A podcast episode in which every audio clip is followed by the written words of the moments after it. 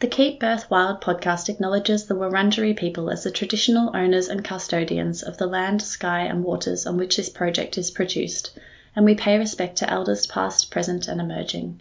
We extend this respect to all First Nations people on whose country we live, birth, and raise children. We acknowledge the ongoing leadership, resilience, and commitment of First Nations people who continue to fight for their right to safe and culturally appropriate experiences of pregnancy, birth, and postpartum, and we commit to continuing to explore our own role in that journey. Lastly, we honour and celebrate the ancient birthing knowledge and practices that have existed on this country for thousands of years. May this wisdom continue to nurture life for many generations to come.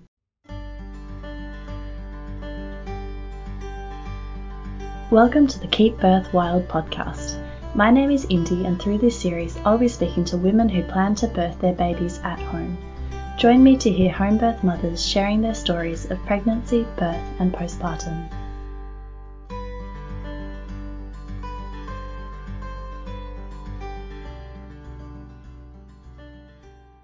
Hi, hello. Welcome to today's episode. Um, I just wanted to quickly start with a few ways that you can help support keeping the podcast going.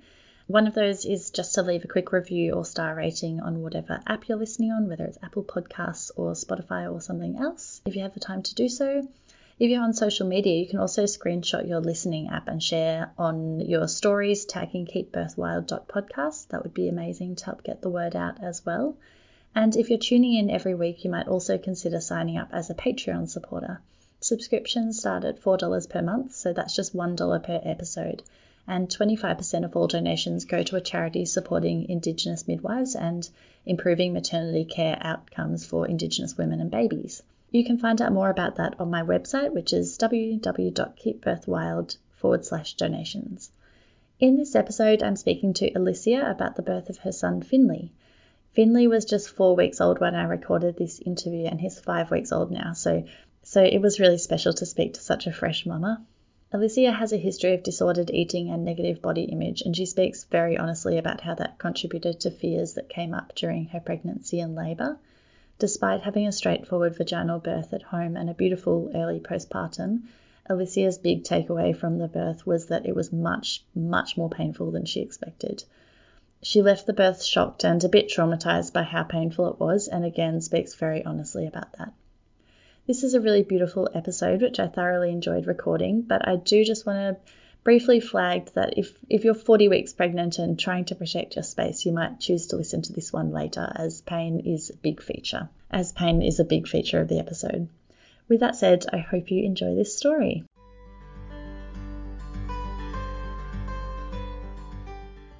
Hi, Alicia. Thank you so much for joining me on the podcast today. It's such a pleasure to be able to get to meet you in this way, and hopefully, um, yeah, you've just joined our mothers group because you're local as well, so get to know you in the future. But yeah, what a what a privilege to get to hear your birth story first up. Yes, it's pretty exciting to share it. I was just saying to you before that, like, it is it is an honor to share it as well as to hear other people's birth stories because it really allows me to process it. I'm four and a half weeks out from birthing, like or or since I birthed, and um, yeah, it's just the more I get the opportunity to either write about it or talk about it, um, the better. Really, it's just a really beautiful, potent thing to do.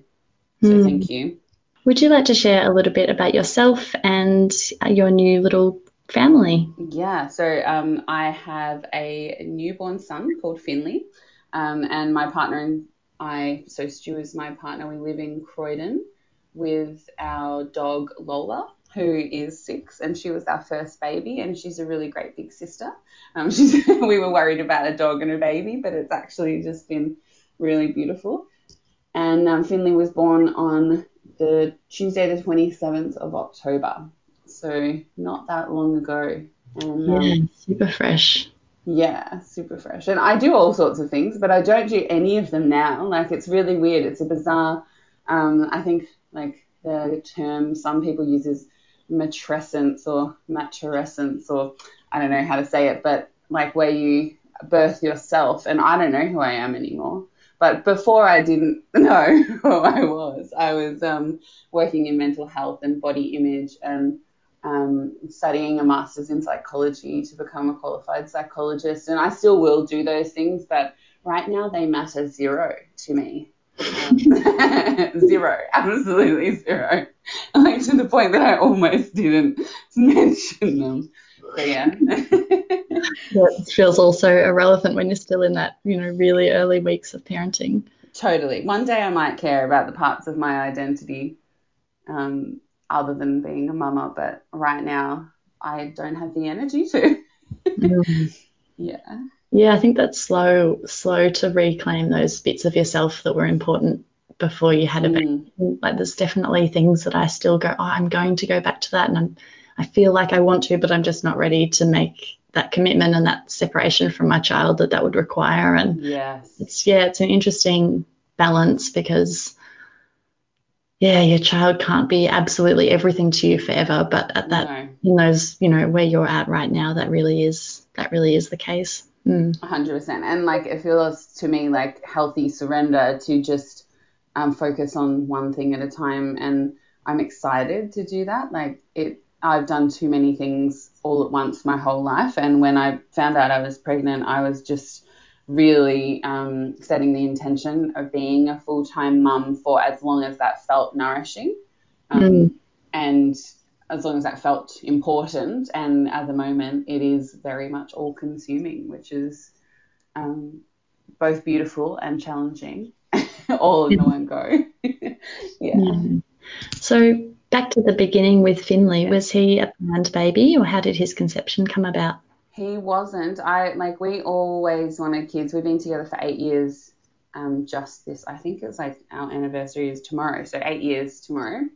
Um, and we wanted kids, but it was in my head. I'm such a planner, never the right time. I just started my masters and then found out I was pregnant with Finley. Um, oops and and um, so that that was a bit complicated for a second while I worked out how I was going to still um, become a qualified psychologist while also birthing a baby, but it worked out well and it's all fine.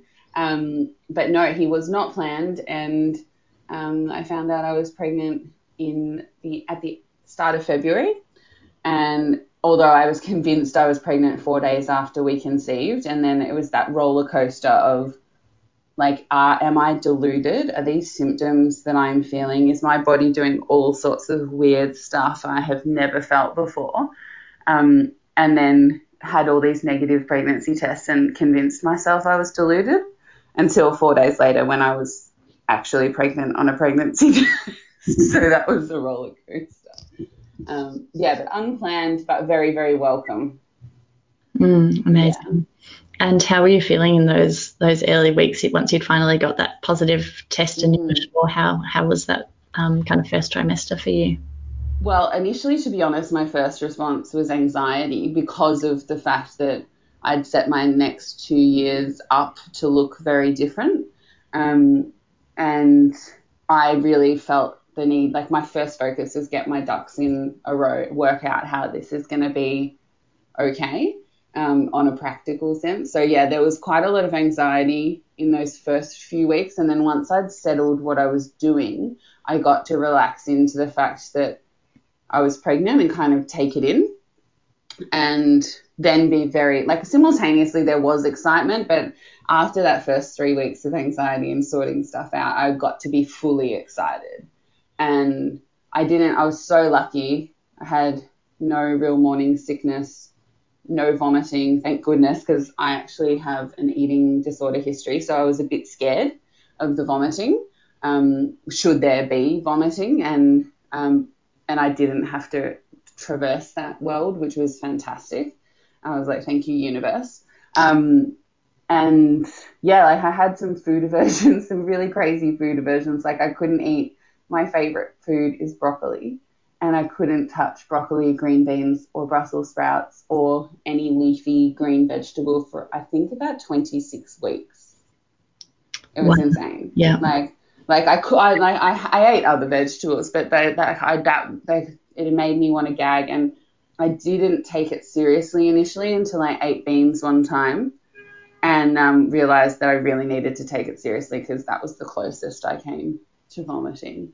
And um, so since then, I trusted trusted those aversions. Um, yeah, but early on, really mostly. So once I got past the anxiety, really cruisy, um, and really really lovely. My body responded really nicely. I had all of this energy that I hadn't had prior, and I think that was kind of as a result of um, my Chinese medicine doctors say that it was as a result of my hormones had been unbalanced for quite a long time, and pregnancy is like a refresh button at times. So, um, yeah, I felt fantastic. I was like, this is the best. I want to be pregnant forever. Not so much in the last trimester, but um, early on it was good.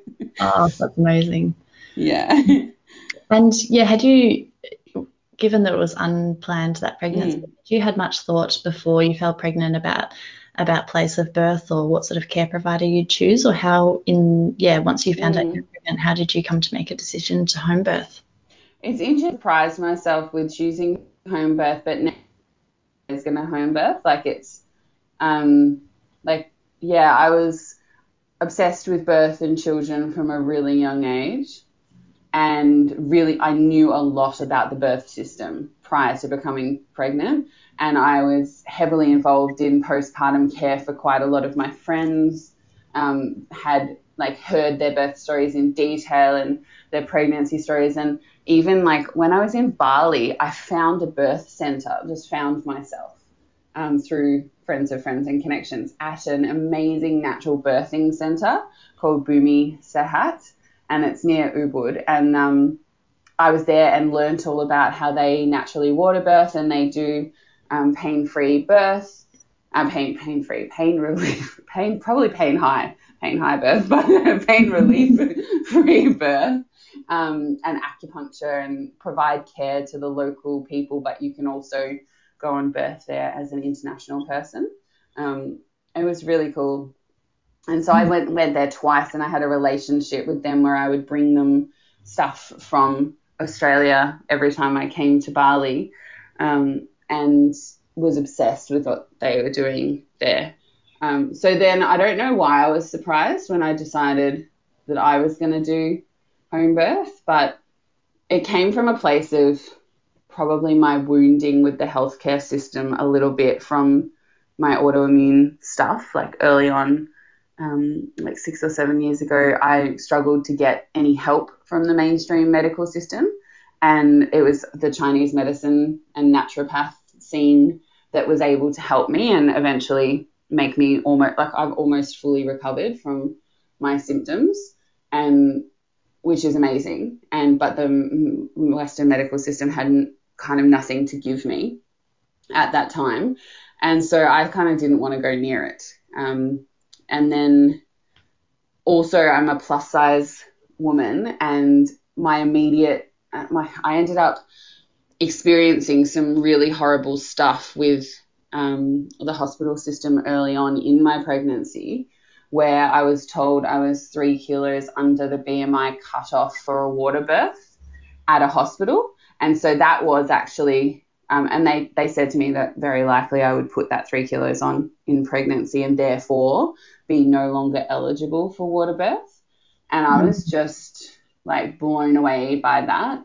Um, and blown away to, to know the kind of like I work in body image, so I know the kind of stigma that um, different body people experience every day and through the medical system. But I had not realized that birth was going to be one of those places as well. So, yeah, I, I got a bit of, not a shock, but was like really upset by it. And um, had a scenario with an obstetrician where he told me I wasn't allowed to put on any weight in my birth um, because then otherwise I would lose and so I wasn't eligible for midwifery group practice either. So I really did investigate my options and investigate going through the hospital. So I was involved with them in maybe the first 16 weeks of my pregnancy, but I had booked my home birth prior to that. Like I'd already signed up. It just took me a while to get myself disentangled from them once I had registered with them, um, the hospital, I mean. Um, yeah, so I, I think I've always been into spirituality um, natural health, Chinese med, um, holistic living.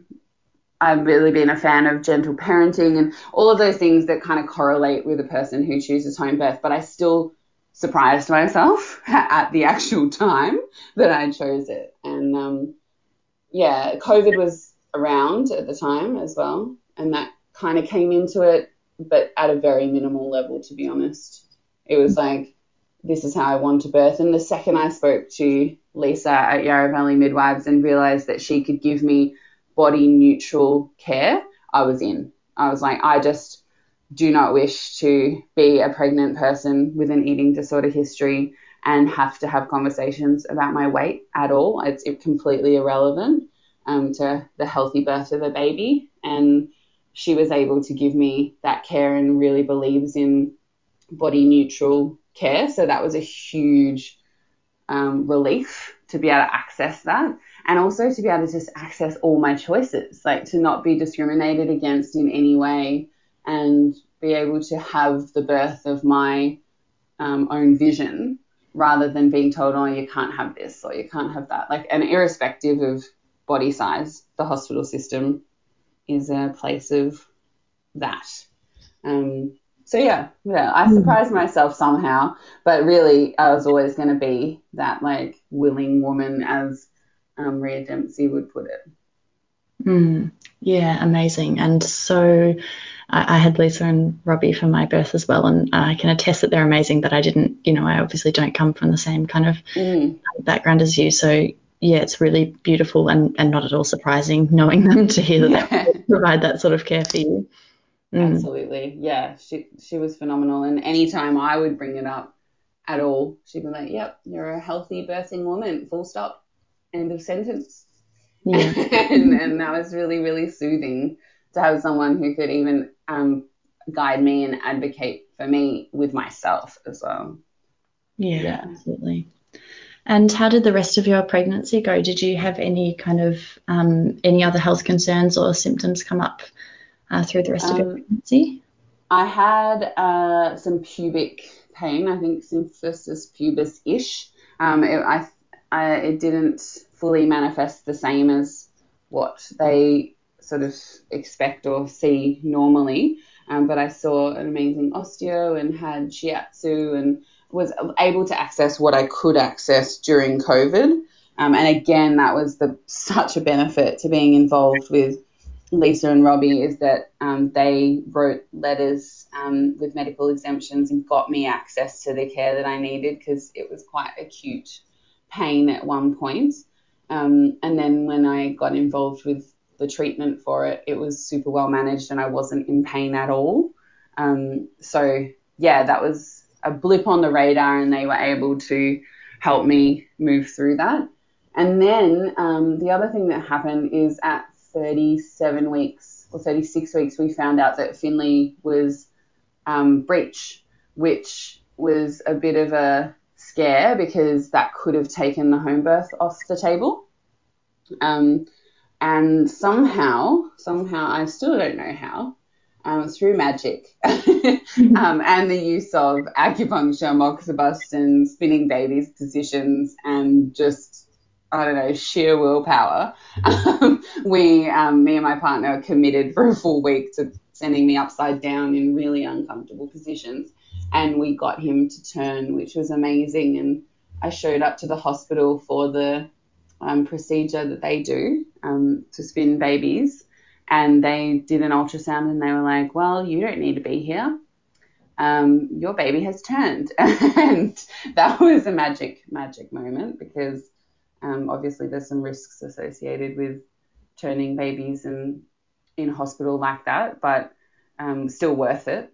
And yeah, I got to go home, and yeah, so that was pretty amazing. But also, I think actually, to be honest, was one of the contributing factors to how I ended up with the crisis of confidence that I did in my birth, because one of my shadowy like thoughts that come up for me and I was prepared to come up during my birth was body mistrust because of my previous autoimmune history. So like because I didn't know what was happening to my body like 6 or 7 years ago, I had all of these experiences of losing trust with my body, and it took me years and years to rebuild trust and believe that my body was actually on my team. Um, and then I knew that with birth, unless I was reassured that things were normal and that my body wasn't doing weird stuff, that I would potentially lose trust with my body. And then unfortunately, somehow something sparked in my brain with the breech, which had absolutely nothing to do with my body. Um, like very, very often, breech just happens or is, is potentially, like Lisa was saying, potentially the way that some babies are even meant to be born. Um, but the system isn't necessarily receiving of that. Um, yeah, so I don't know. I somehow interpreted it as my body has failed in some way subconsciously. I didn't I didn't really know that I'd processed it in this way until later. And um, yeah, it, it did come up in my birth, this body mistrust stuff, um, which which was a bit annoying to be honest, because I felt like I'd prepared for that shadow thought, and then it still came. yeah. Yeah. Yeah. Yeah. And did you, um, I mean, Lisa and Robbie provide pretty comprehensive kind of birth education, but did you mm. do any other courses or external kind of birth things, or did you read any particular books that you found really yeah. preparation? Yeah, I read all of um, both of Rhea Dempsey's books and did all of the journaling questions out of there, which is like how I um, did all of that stuff on preparing for like what shadowy stuff could come up for me um, when I'm put under pressure. And I also read Gentle Birth, Gentle Mothering, um, and a whole heap of Sheila, what's her last name? Sheila Kurtzinger or Hertzinger, the home birth queen lady. Um, mm-hmm. her um, her books, oh Kitzinger, Kitzinger is her name. Um, yeah, I read a lot of those, and I yeah I felt really well prepared. And early on, Stu and I did hypnobirthing, um, which was amazing. We got to, like, that was where we kind of united as a team early on. And I worked out that I could have a 50% birthing partner because that was pretty revolutionary to me early on in pregnancy that that was possible. And Lisa was such an advocate for that, as you um, may be aware that she really involves the birthing partner. And um, yeah, I had such a beautiful experience of like learning that Stu could be such a huge part of the birth. Like it wasn't just going to be me. Um, yeah, so we did quite a few things. And that also added to my post birth resentment when I was shocked at the amount of pain that happened in my birth. and I was like, how does this happen? I've done so much preparation. How is this a surprise to me? Um, but somehow it really was. I'm I'm interested to know what you thought of Rhea Dempsey's second book. I haven't mm. read it, mm. and I've um, I haven't heard heaps about it, but have what I have heard have been quite mixed reviews. Did you um, yeah. have any thoughts on it that you wanted to share? I really liked it, but it was a lot of stuff that I had previously done on my spiritual journey. Like it was um, quite a lot of stuff about delving into your shadow um, and preparing for what could come up when you're put under pressure.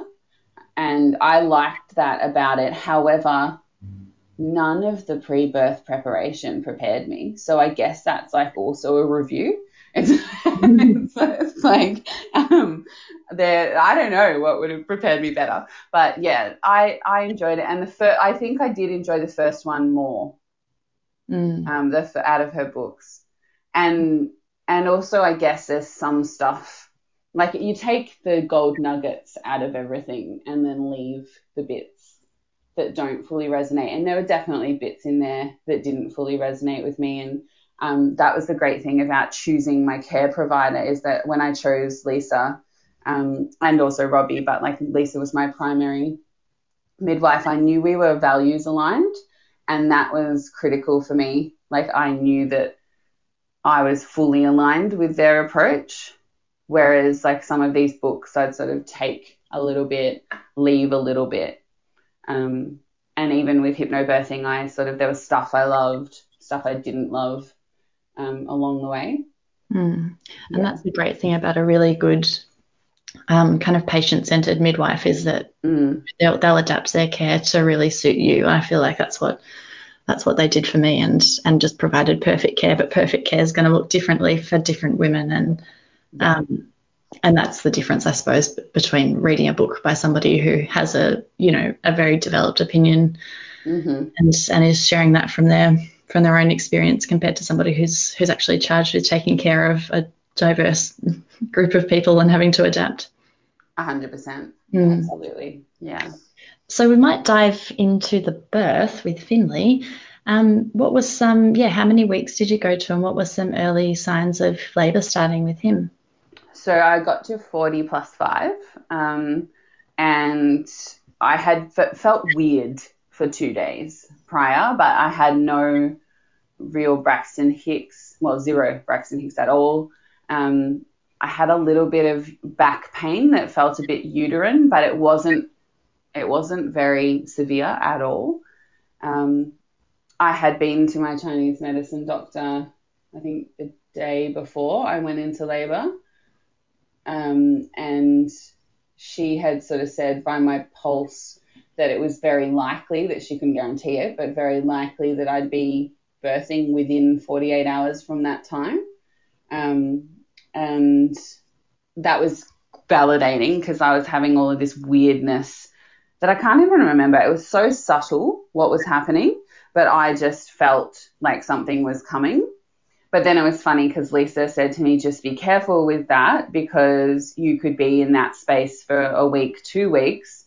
Um, and, you know, preferably don't think that you're going to be in labor in 48 hours because that may be exhausting if you're not.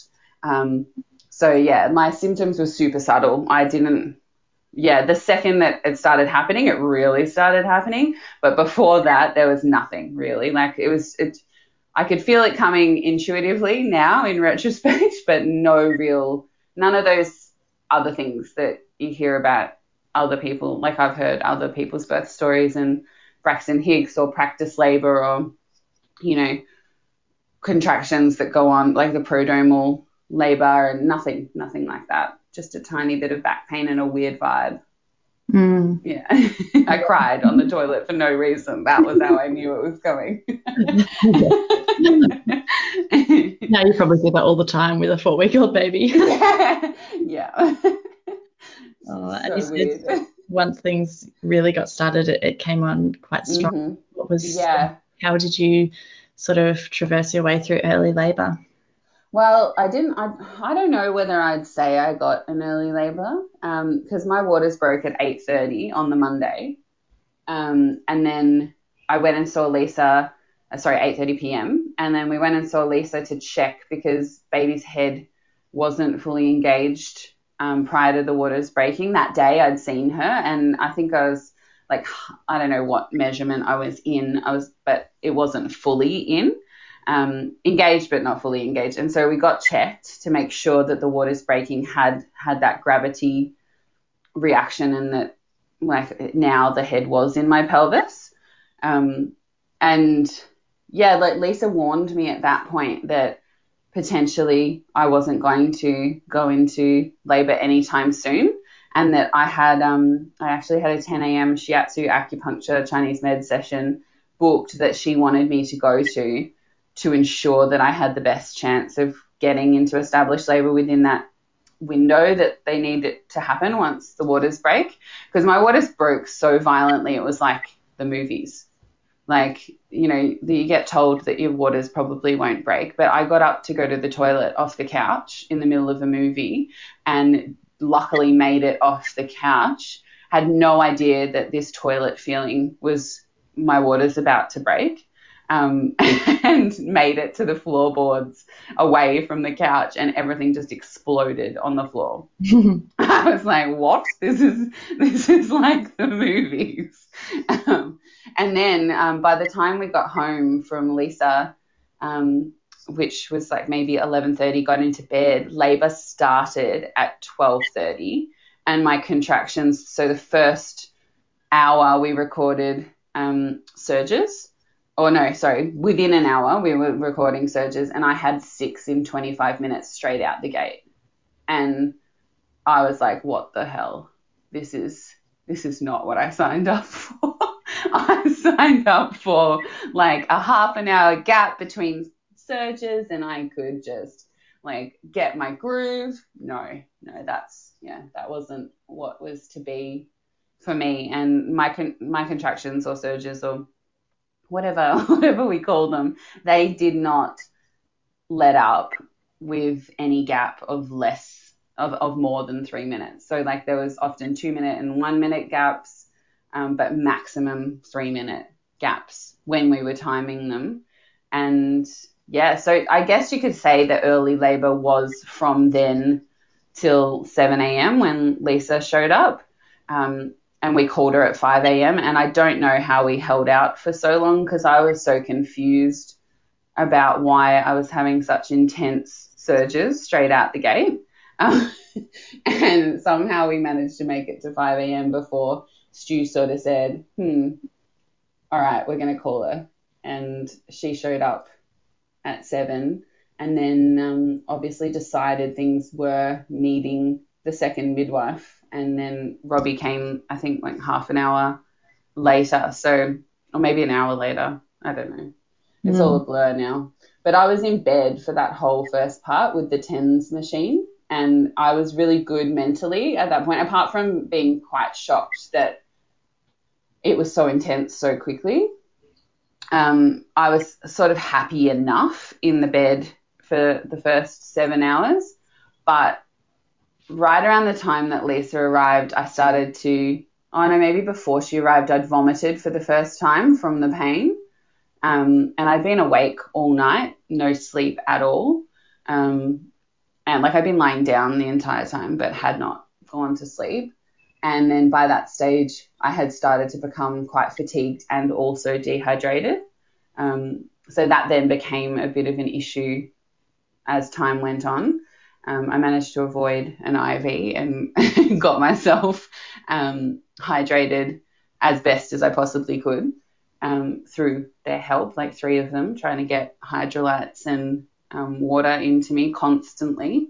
Um, and I got, I had to take anti nausea tablets because I then vomited, I think a second and a third time. I definitely vomited a second time, but it's possible there was a third as well. Mm. And did you have any of that? Um, I guess kind of I, I, don't know how you would describe it, but those feelings that you were expecting um, around vomiting during pregnancy during your labour.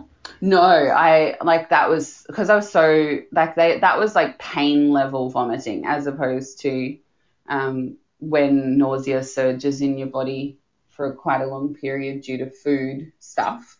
Like that felt mm. different. Like that it was like an overcoming like the, the body had gone into its autopilot and was vomiting due to the due to the level of pain, um, which yeah definitely felt really different. And I wasn't like I obviously hate vomiting. I don't think anyone really enjoys it. It wasn't like a, a key feature of my labor, but um, no, it didn't trigger any disordered thoughts at all. Yeah. Yeah you're probably too deep into it to kind of yeah yeah anyway. totally. Yeah. Yeah. So once both the midwives had arrived, how did things progress from there? Um, it kind of went um, mentally, physically. I guess the theme of my labor is that the pain was so much worse than I ever could have possibly imagined, and at about the um, my labor lasted 19 hours, or like from the point where my first contraction started.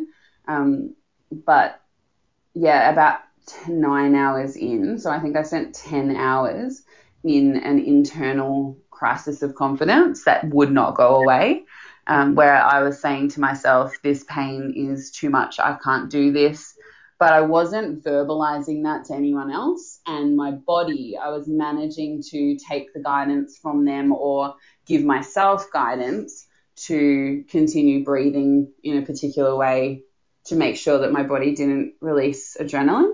Um, and, or like maybe it did a little bit, but overall on the outside, I looked like I was handling things quite well, but mentally everything was really crazy in my brain. Um, and the thoughts were just on loop and it was really really challenging and i did not expect that. I thought that i would be able to like i thought that mentally i'd be the strongest to be honest um, out of the physical and mental. Um, and no that wasn't the case. Like i really struggled with those thoughts. I think probably after the fatigue had hit and it had gone on already for nine hours. Um, and so really it was phenomenal that they were there because at that nine hour point where they had maybe, I think Lisa had been there for two hours, it had just become really hard for me mentally. Um, and luckily at about that point, I got my first stint in the pool. So they had been preparing that and I got into the pool and I was really keen on the pool because I thought the pool would help with the pain. And maybe it did, but I did not feel that it did.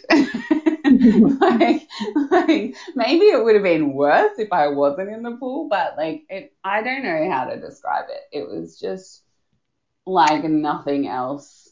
Um, and I don't know if it's the same for all women, and like it must not be because you know some women manage to have those orgasmic births, and and some women managed to say they breathed their babies out. Uh, well, I guess, yeah, I don't know. It's hard. It's like you take, you hear what you want to hear, I guess, because I did breathe my baby out. I didn't push in the end, like when we get to that part, but that doesn't mean it was good or easy or like meditative. It wasn't like, I think I interpreted when people say I breathed my baby out that it means that like, um, it was exactly like Emma Isaacs' birth that she live streamed on Instagram. I don't know if you saw that. I, I didn't um, actually. Oh, it was incredible.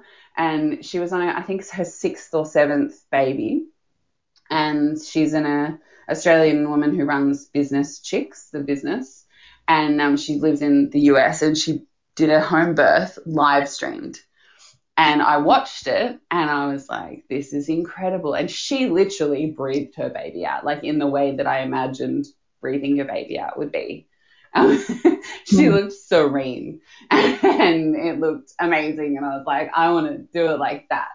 Um, but no, no, that is not what happened. So I was in the water and I was being encouraged to circle my hips um, or like move between contractions or during contractions. And most of the time I really couldn't. Like I tried to follow like the instructions from the midwives and I did a little bit, but it was so painful that I was just barely like existing and I, existing in the sense that with my body I was managing to breathe and sound um, sound out my pain and um, really like sound was an amazing tool that I had and I'm glad that I did do those things. Um, but apart from breathing and sounding and focusing on that, I really like struggled to like physically move my body. And that potentially is why I didn't dilate very quickly. Um, but I'm not sure. It's hard. Like I should ask Lisa and Robbie what their professional opinion is on why we did get to almost 4 p.m. and I was only four centimeters dilated at that point. Um, and I don't know. Yeah, I don't. I, I think in a hospital system that would have deemed been deemed failure to progress, but in my labor that was like Lisa and Robbie getting me out of the pool and moving on to something else. And that something else was spinning babies positions and um, what is that? Rebozo, where they were shaking me in all sorts of ways, all three of them. My partner Stu, um, Lisa and Robbie were all involved in this one amazing position that I was like, how is how am I alive? This is so painful. Um, I was bent over my kitchen table with one foot on a tiny little stool, and Lisa and Robbie were shaking each leg with Rebozo, and Stu had his hands on my back and my sacrum and was viciously shaking there too, and they were all so vicious, and it was happening through contractions, and I had to do one, like I think it was like eight or 10 contractions on each leg. And so they were like, I was there for like 20 contractions. I was like, what is life? What is. and they would make me walk up and down the hallway um, and lift my leg and rotate my leg and my hip, like lift my leg and do like a hip circle. And I, I through contractions. And I was like, what is this? This is the worst thing that could ever happen to me. And I'm laughing now, but I really wasn't laughing at the time. I was in my head um, saying, this sucks. I don't know how I can do it. But then always following their instructions. And I think that was super anchoring to know that I trusted them all so deeply and I felt so safe. So even though my crisis of confidence was going on and basically every contraction, I was like, I can't do this. What the hell? This is too much. Um, I also had this other part of me that just was in such deep surrender and trust with the three of them. And anything they told me to do, I did it even when I really, really didn't want to. Um, so I'd pull faces and um, I barely said anything. I, I, was like, I was very loud, but not very verbal. I couldn't really say much. Um, but yeah, they could tell that I wasn't pleased about doing the thing. Um, but I would do the thing. Um, yeah, so we got at me out of the pool and I was four centimeters dilated, but I didn't know that because I asked not to know any of that. Um, and I didn't have any um, checks vaginally. They were watching the line on the back of me um, to know that. And they also just, I think, knew from all of their other ways of knowing. Um, and I don't know what they are, but they just managed to know all the things. Um, mm-hmm. and I didn't know, so I didn't know why I was being asked to get out of the pool. I just know knew that I was pissed off about being asked to move whatsoever. Um, I wasn't happy staying still. I wasn't happy moving, but I was like, shit, I'm stuck. And that also was really hard mentally. I did feel a bit like the, not that, um, the, the, the midwives were torturing me, but that the pain of labor was like torture and it felt relentless. And there was no happy position for me. I couldn't really find relief even between contractions, really, um, which was really challenging but yeah, they got me out of the pool, and I was like, well, I might as well. This sucks anyway. So, like, and then it really sucked while they did all those things to me, but it managed to get me really dilated really fast. Um, and then I ended up being asked to go and rest in the bed with Stu. And I say rest with that sass because as if I was resting. The word rest at that time is just hysterical that I was asked to do that. And I had no rest. And um, it, they ramped up, the, the surges and contractions ramped up massively at that point. Um, and then I was on the toilet, which was the worst part of my labor. Um, sitting on the toilet and then like being, I felt like I was somehow falling into the toilet, but not really. Like I, I ended up feeling like I had bruises on my bum from the imprint of the toilet seat from like sitting I had my like legs up on one of those squatty potty things and like just the pressure of the toilet for some reason was just awful. But that was also a good point because Lisa was in the bathroom with me and she was guiding me um, really deep into my breath. And I think that's probably the best I felt throughout the labor. Like when she was there for a full hour, continuing to guide me to breathe. Like if she left, I was like struggling again. Um, but while she, and she did leave for a second to check on the pool. And then I noticed like when she came back, I was all right again. Um, so yeah, they're super. I cannot believe the work that they do and how important it is because um, yeah, without her in that moment, I was really struggling and my breath was like beautiful because she had been guiding it. Like I was in a really meditative state while also still saying, I can't do this. This pain is too much. Like that did not go away. But in that, in that one hour, I probably felt mentally the best out of the whole labor. And then I got asked if I wanted to go back. Well, no, I don't think I, I don't think I got asked at all. I was ready for the pool and I told them I was going to the pool at that point. And I jumped into this pool in my room, in my spare room, which is now Finley's room. Not that he sleeps in there, but one one day he'll sleep in there. Um, and um, and I jumped into this pool without even looking, and somehow Stu and Robbie had like left the hose unattended, so the pool was almost overflowing, and I jumped into it, not even giving it any any like shits really whether whether I was getting into a pool that was going to overflow in my I didn't even notice. I was like, I'm in. And they were all like, what? What's happening? Oh my God. And getting buckets to get the water out. Um, and it didn't overflow, thank goodness.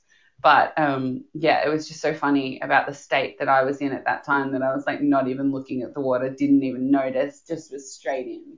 And um, yeah, within an hour on, of that point, so that would probably bring us to about six, six fifteen p.m. And within 45 minutes to an hour, he was out.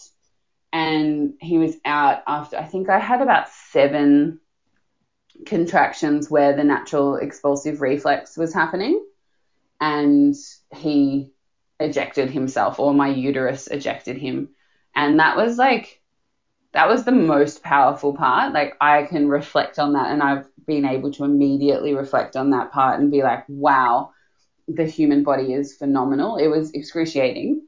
Um, and I whined like a child in that part. um, but, and whereas the rest of the time I was like in this deep, um, sort of animalistic sounding sort of space. When that was happening, I was like whimpering. And, um, but it was incredible, like even to look back on and be like, how does the uterus do that? Like that is so cool. Um, yeah, and then, and then he was out, and I didn't, I didn't get the sensation of pushing. Like my body was doing it, and my body, it was, it was like there was these invol- involuntary tremor, shaking sensation that was happening up my back and my sides, and then I like the body would expel, and it was just, it was crazy. I don't know. Did you get to feel that? Um, not not really. It was definitely yeah. involuntary. The, yeah. The, like I couldn't have stopped, but but I was pushing. Yeah. Yeah. Yeah. quite different for me. Yeah. Whereas I just didn't. I don't know. I don't know why everybody's different. I guess, but I did not physically push. I felt like it was taking over, and I couldn't do anything, including push. Mm. Like I was just, it was just happening to me like obviously my body was happening to itself but like yeah super bizarre. And um at a certain point i think three contractions before he was out stu got into the pool and that was part of our birth plan from the very beginning and it was really beautiful that that could actually happen. Um, and he got into the pool to catch finley which i and i like i know lots of women want to catch their babies themselves, but I always like we had this vision of him catching the baby. Um, and so that was really cool that that could happen. And he was, as per usual, just like an integral part of the entire thing. And then he was in the pool. And while I was obviously just having a terrible old time, I, I was sentient of what was going on behind me. And Lisa was just giving him this whole education about what happens and why and how he was going to catch the baby. And like, it was just really cool. Like, he learned so much and had this beautiful experience. Meanwhile, I was dying. And, and then, um, he got to catch Finley, which was so cool. And then, um, he passed him through to me. I was bent over the side of the pool and he passed him through to me underneath. And, um, I just fell backwards. Like, out of and then just sobbed out of like it wasn't about Finley at all. It was about the fact that it was done and I was so relieved and I just sobbed. I was like, thank God that is over because that was the worst thing ever. and and that sucked because in retrospect as well, like it feels like I felt really like called to tell this story and also um to share about how annoyed I was to have been in so much pain because I really thought I would enjoy my birth. Like, they're not not like enjoy in the kind of like um, you know, like it, it was beautiful and not painful way. Um, enjoy it in the sense that like it was an initiation that was powerful and I felt powerful. And I really didn't feel that powerful except for when the natural expulsive reflex uterine thing was happening. I really felt defeated through most of it. And I felt a lot of pain. And it, it was really a struggle in those first few days after the birth to kind of reconcile that, that, um, it was a shock, the level of pain and I didn't have a nice time and I wouldn't reflect on it as a beautiful experience. I know it was a powerful, important initiation and I now can look back at it and feel empowered that I did it and also like super empowered that somehow I managed to get my body to do all of those things while my mind was saying that I couldn't. And that feels really empowering, like, and super powerful. But in those days following the birth, I was pretty shocked, like shell shocked. And when I went to sleep the first time after birthing Finley, I like couldn't sleep because I was having flashbacks of the pain and I felt scared to lie down in my bed because I had this association that like maybe another contraction was going to happen. And I just couldn't stand the idea of another contraction. And mm. yeah, so that was really challenging. Um, yeah, it's yeah. an interesting response because I can relate to a, a, lot of a little bit of the mm. sensations kind of that you're talking about. I had a similar thing where my labor just you know wasn't really going anywhere, but I was in a really kind of deep state, mm. and, they, and, they, got me out of the pool as well and did the mm. same maneuver. incredibly hard, and I thought I was going to die. Mm. And I can really relate to that. But then I, I, I think I just the second she was out, it was just unimportant and yeah something that I like I can recall how painful it was but um, I guess it's a little bit like with lots of other memories where you just focus on the good bits and totally and how bad it is really dulls so it's really fascinating to hear that that how bad it was was the bit that stuck with you and and kind of yeah lingered to haunt you after the birth Totally. And it has dissipated now. And now I can say, oh, yes, I can see all of the good bits, like the good bits being, wow, what a team I had. Holy crap, I'm so glad I did that at home. Um, you know, yes, I would do it again, which is hysterical because Lisa said to me that I would tell her I will do it again. And I was like, absolutely not. The stork is going to drop off my second child that I'd like to have and I'm not birthing at all. And maybe I'll even book in for an elective C-section, mm. which like which is a huge swing. There's nothing wrong with an elective C-section whatsoever.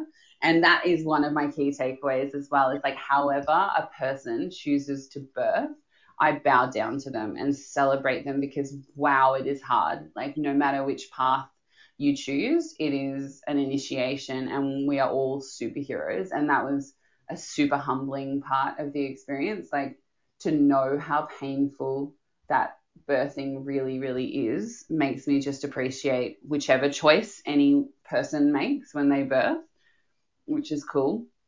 But yeah, absolutely. That's that's like yeah, that's like my big passion mm. birth is there's not one right way to do it, but you can't no. make that individual decision for yourself without knowing what all of the options are. A hundred percent. Mm. And yeah, and it's and like when I joke about booking in for an elective C section, obviously if I had to have one, I'm so grateful they exist. And so many women choose them and full power to them. But that wasn't what was in alignment with my values for my birthing.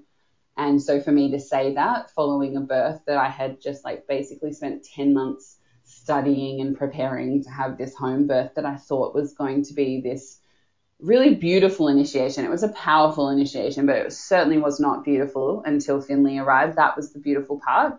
And up until that part, there was like, I did not see or feel the beauty. And I didn't forget. Like, I um, rang my friend um, on, like, I think day three after Finley was born. And I was like, I need to debrief my birth with you. And she was obviously receptive to that. And I just cried for an hour and a half, hysterically cried while telling her what had happened because I was just so shell shocked. And I had to consider a week afterwards whether I had trauma from my perfect home birth. And that had, that was really challenging mentally as well. That I was like, I've had this birth where I didn't even tear, and my I didn't have to push, and my baby came out perfect. And like I felt so shamed or by myself, like shaming of myself, that I would feel traumatized.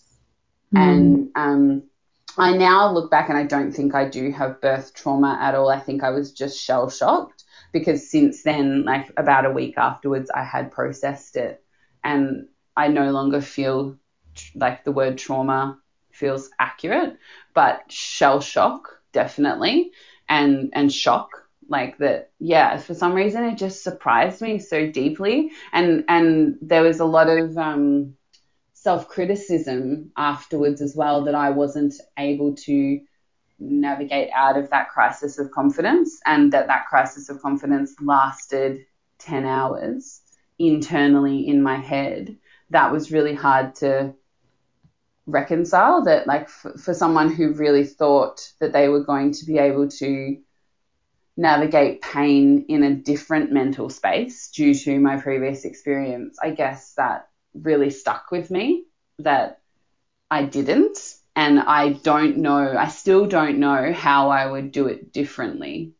Um, although I think like it has helped to talk to a lot of other women since birthing and really hear them when they say in response, yes, it is that painful. Like, and like most, most, most women have agreed with me and said, yeah, yeah, we and then some of them even said that they told me beforehand, but I just didn't hear.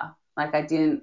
That I just don't think you can hear it until you felt it. I don't know, some something like that.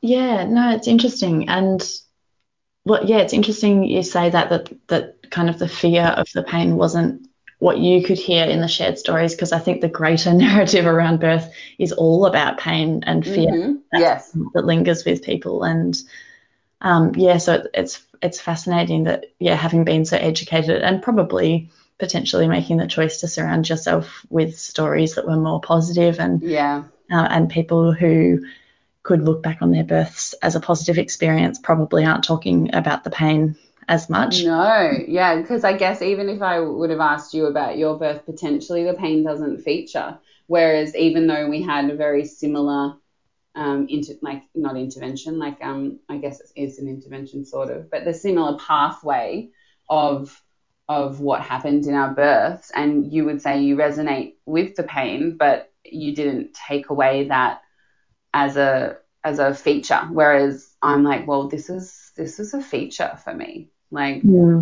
yeah I've walked away going, whoa, like, and I and I do agree with you. Like, pain is such a theme of the birth education.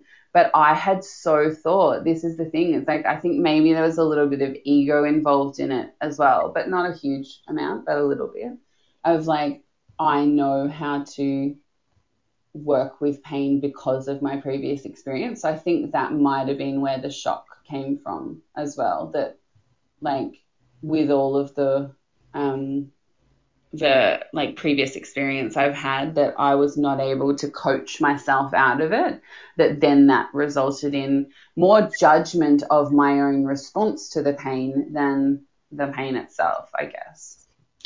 Yeah, yeah, absolutely. And and having prepared yourself so well and kind of you know, feeling I, I definitely felt like I've set myself up with the perfect birth team and I've got yep.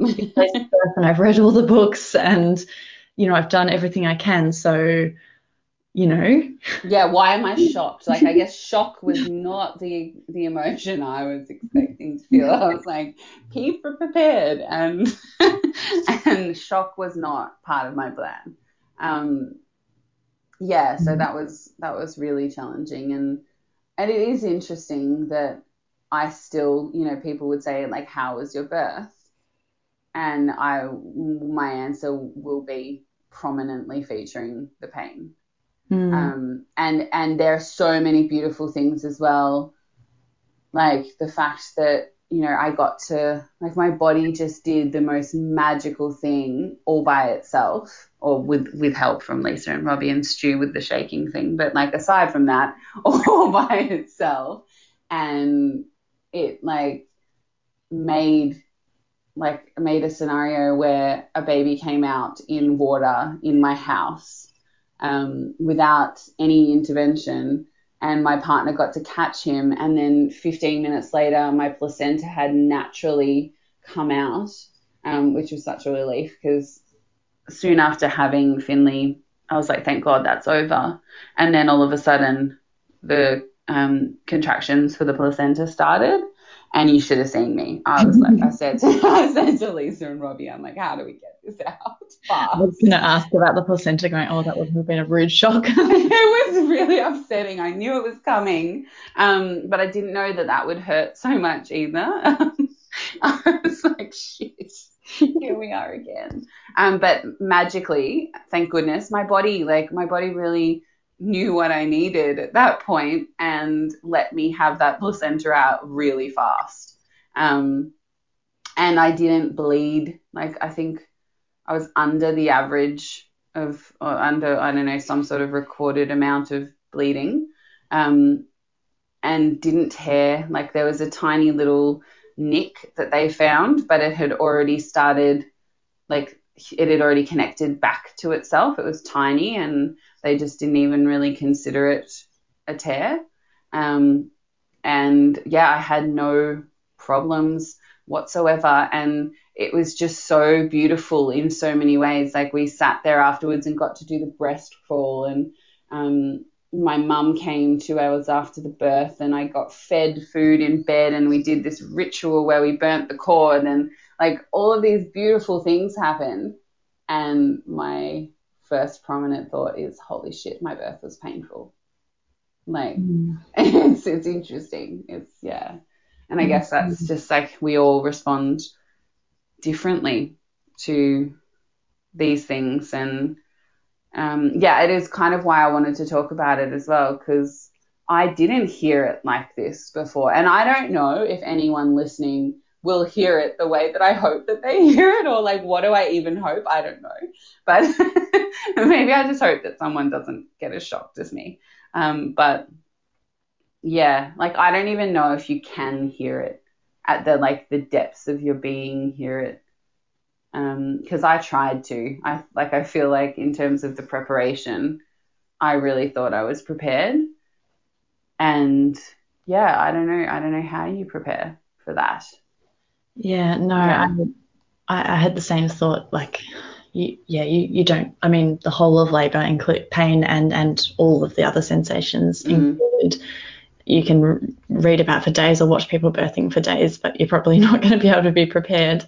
And yeah. even like if I was to have another baby, the contractions would start and I'd be like, oh, oh no, oh, like I'd I'd forgot, like I could remember, but I'd forgotten how it felt. Yes. So, I, yeah, I think it is hard to have those just really physiological sensations in the body as as a thought. It's not something yes. you really describe accurately, so it's probably not something that you can transmit at all. Like yeah, yeah like basically I should seek to hope to like, not try to seek to hope to transmit it because and then also I wonder would that help? Like would it have helped me to go into labor really understanding how painful it was going to be? I don't think so. Like Lisa asked me that question. She's like, I feel like I told you, and I feel like I could have told you again differently. And and would you have wanted to really know that that was coming? Probably not. Mm. I don't know. Like it's a it's a really hard one. Um, and like you said, we'll go back for the second one if you know if if that's part of both of our life paths and we'll get a shock again. And that'll be, yeah, that's part of it. And that, that is spoken about. That is commonly spoken about that you forget about the pain within about a week of having given birth. And then, you know, people are pregnant again. Yeah, yeah. Well, not right, really not right then. What would you if you could, if you were reliving that pain every time you thought about it? No, yeah, I think, and I think, but I do think some people um, and you know, who knows? Like, I might, if I feel anxious when I become pregnant again, I will go and get myself some support around that, um, whether it be like extra sessions with Lisa or like to prepare differently um, or something to sort of support myself to feel better about doing it again. Because right now I couldn't possibly imagine it, and I guess that's okay at four and a half weeks postpartum to not really want to do it again um, for various reasons, such as like I don't want another newborn at all right now. Like one is absolutely sufficient and beautiful, but sufficient, um, mm-hmm. a challenge enough. Um, yeah, so like lots of reasons why I wouldn't want to give birth right now again. But yeah, if I found that I felt anywhere near like I felt in that week after birthing when I became pregnant again, I would be reaching out for help because that wasn't a very positive place for a little while there. Yeah. Mm. thank you so much for sharing so honestly about that because it's yeah, it's not the sort of thing that people talk about a whole lot and, and maybe it's not the sort of thing that heaps and heaps of people experience, but mm. I'm sure it's going to resonate with somebody and if one or two people hear yeah. that to hear that, I think that's, that's valuable. Yeah. Yeah, you've done Yeah, I'd be so intrigued uh, yeah, I'd be so intrigued to how many people feel this way, but then, like you, have taken away something else. Mm. Like, yeah, it's fascinating because the second I share about how painful it is with people in person, they're like, yeah, yeah. Um, but that may not be, if I said, oh, please share your birth story, that may not be the prominent feature of what they share. Mm. Yeah. yeah, absolutely. Oh well, thank you. Would you um would you like to briefly share what the last four and a half weeks have been like for you and how you've adjusted to mothering and a family and breastfeeding with little totally. Finn? Yeah, that has all been much much nicer. Um, mm-hmm. I I've been um yeah the it actually Lisa said that to me that um the the birth and the way that I responded to the birth was the initiation I was supposed to have and then my experience of early motherhood has been like so seamless in comparison. Like, yes, there have been challenges, of course, but the challenges feel neutral, like not positive or negative. They just feel like I rise to the occasion and meet meet it there and it feels empowering and powerful and being a mum feels incredible overall. Um, I was high as a kite for the first week. Um, because also, like, not when I was trying to sleep, that was when I was thinking about how painful birth was. But um, somehow I managed to exist on very little sleep and high adrenaline and feel amazing um, about mothering and being a mum and really loved every moment. And one challenge that did pop up that I did feel quite neutral about um, overall was that when my milk came in, um, when, whereas Finley had latched perfectly and there was no issues, um, and the colostrum type feeding was going really well. When my milk came in, he developed a breast aversion due to the sheer size that my breasts grew to and the like rate of milk that had come in and that then resulted in us having to um, syringe feed him breast milk from my letdown for like four days, and that was quite exhausting. Um, and Stu was integral in that. Um, I really got to sort of sit back and hold him and focus on expressing more during those feeding sessions while Stu syringe fed him with um, finger sucking as well. So that like definitely this is the interesting thing about like perspective. Hey, like my version of my birth was like, oh wow, that was so painful, but then my experience of this challenge was really neutral and like really empowered. And yeah, ever since then, like Lisa worked really intensively with us. She showed up at um, our house like multiple times during that four days and helped us to get that latch working better again at the end of the four days. So he he needed to build up his energy because he became a bit dehydrated within a short period of time, and then he needed to be fed quite large quantities for um, through syringe, and then all of a sudden he was happy to breastfeed again, and that was amazing. And since then, breastfeeding's been really easeful and beautiful Um, give or take a couple of times where my nipples have hurt a bit, but like overall, overall, I felt really good. And um, yeah, he's just so beautiful. He um, does cool new things every day. And I just can't believe that I get a baby that I don't have to give back. Like I've been such a baby lover my entire mm-hmm. life, and and like to hold a baby and get to smell a baby's head and not have to give that baby back is phenomenally exciting. Um, and like to watch Stu be a father is incredible and to feel the empowerment within myself as like I can see this transition that I'm currently undergoing and in in like stepping into motherhood and it feels powerful and beautiful and really really um, overall like I'm tired as as you'd expect but as long as I get um, a little nap each day um, I fun- function in a way that I feel really calm and like really happy to encounter the next thing, whatever it might be. Like in the last 24 hours, I've fed, um, I fed for a seven hour straight stint of cl- oh cluster feeding. And I was totally okay with that. Like it was, it was relentless, of course, but like mentally it felt okay. Like I felt like I was there with it. Whereas the day before I didn't get um, enough sleep.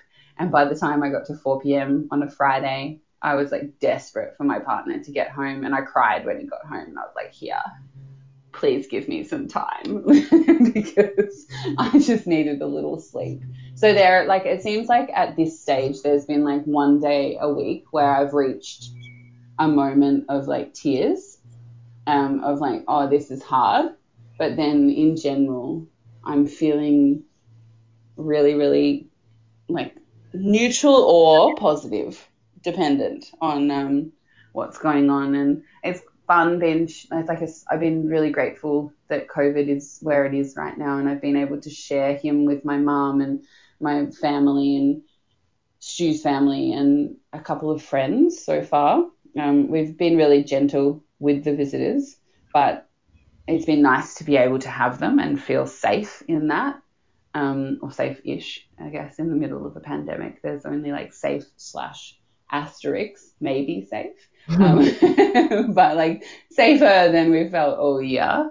Um, yeah, and I'm just like really excited now. I can go for walks and like get him out in the pram. I've done that a few times, and I'm looking forward to being a stereotype. Like I really want to be a yoga pant wearing, coffee drinking. Like I don't even drink coffee anymore, but like um, some sort of hot beverage drinking um, in my yoga pants with my baby and be that stereotype. Like I'm looking forward to that. And um, mm, that's any version of normal feels really um, enticing right now after. It so does. Yeah. Mm. Yeah, attending a cafe full stop. I might have to wrap things up. Elizabeth. Absolutely. About to get back, but it's been such a pleasure speaking to you. I'm really looking forward to meeting you in person at some point when you're ready to leave your little baby bubble. Yeah. yeah. I, I am looking forward to that too. Thank you so much. It's been a pleasure to talk to you and thank you for witnessing me and hearing me and sending this out into the world for others to witness and hear. Mm, it's really cool to be able to share. Yeah, it's a pleasure. Thank you.